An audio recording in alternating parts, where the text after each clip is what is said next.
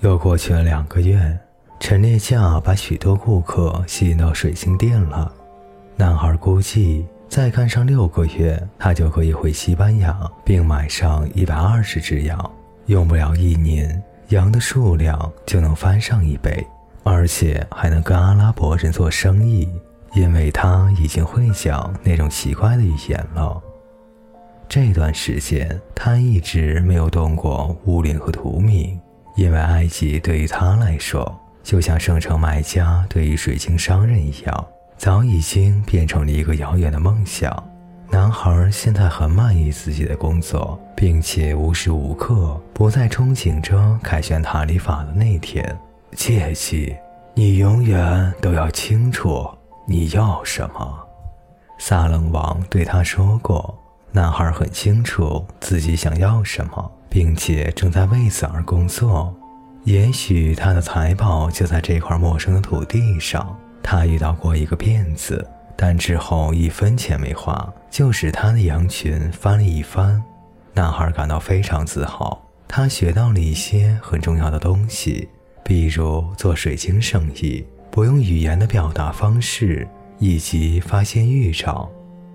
一天下午，他在山顶上见到一个发牢骚，说爬上山顶竟然找不到一个地方喝饮料。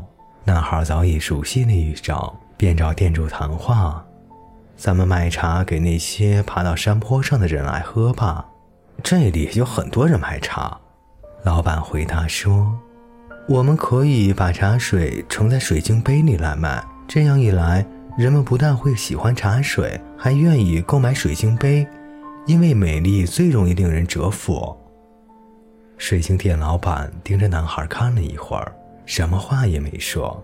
但是那天下午做完祷告后，关上店门之后，他和男孩在路边坐下，并邀请男孩吸水烟，就是阿拉伯人使用的那种奇怪的烟斗。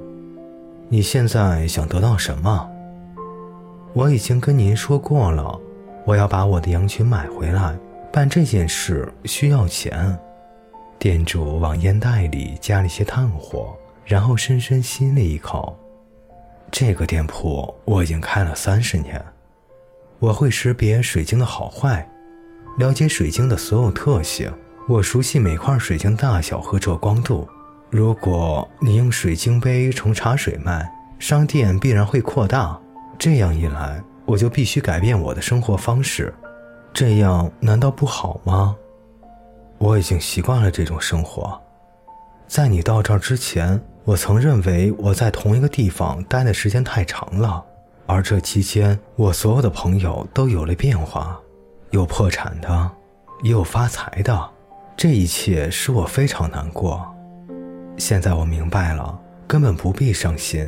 商店的规模正如我期待的那样恰到好处，我不想改变了，因为我不知道该怎么变。我对自己的一切已经非常习惯了。”男孩一时不知道说什么才好。店主又说：“你一度成了我的福音，而今天我明白了一个道理，任何不被接纳的福音都会变成诅咒。我对生活没有更多的要求，而你正迫使我盯着从未有见过的财富和前景。现在我知道了这些财富和前景，也知道了我完全有可能拥有它们。可是我的感觉却比以前更糟糕了，因为我知道自己可以拥有这一切，却不愿拥有它们。幸亏当初我没有对那卖爆米花的说什么。”男孩心想。两个人又抽了一阵水烟，太阳渐渐落山。他们交谈时用的是阿拉伯语。男孩对自己的表现很满意，因为他会讲阿拉伯语了。有一段时间，他曾认为羊群能够教会他一切，但是羊群不会教他阿拉伯语。世上一定还有其他一些东西是羊群教不了的，因为他们只是一味地寻找食物和水源。男孩心里这样想着，望着沉默的水晶店老板。我认为并不是羊群在教，而是我在学。他又想，马克徒步。老板终于开口说道：“什么意思？你必须生来就是阿拉伯人才能够弄懂他的意思。”老板回答说，大意是命中注定。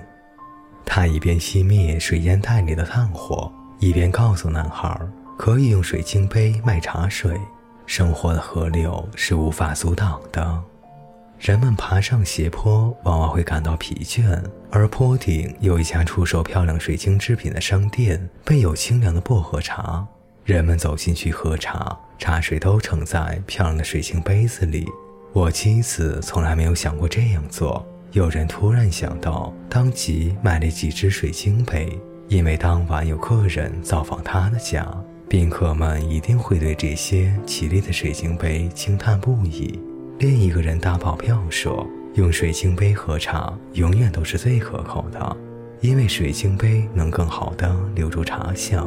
第三个人又说，使用水晶杯来喝茶是东方的传统，因为水晶具有魔力。没多久，消息就传开了，很多人爬到斜坡顶上来，想见识一下这家在如此国乱行业里独出心裁的商店。又有一些用水晶杯卖茶水的商店开张了，不过有一部在斜坡的顶部，生意十分冷清。不久之后，老板又雇了两名店员，他们在采购水晶制品的同时，购进了大量的茶叶，供那些追求时尚的男女来店里消费。六个月就这样过去了。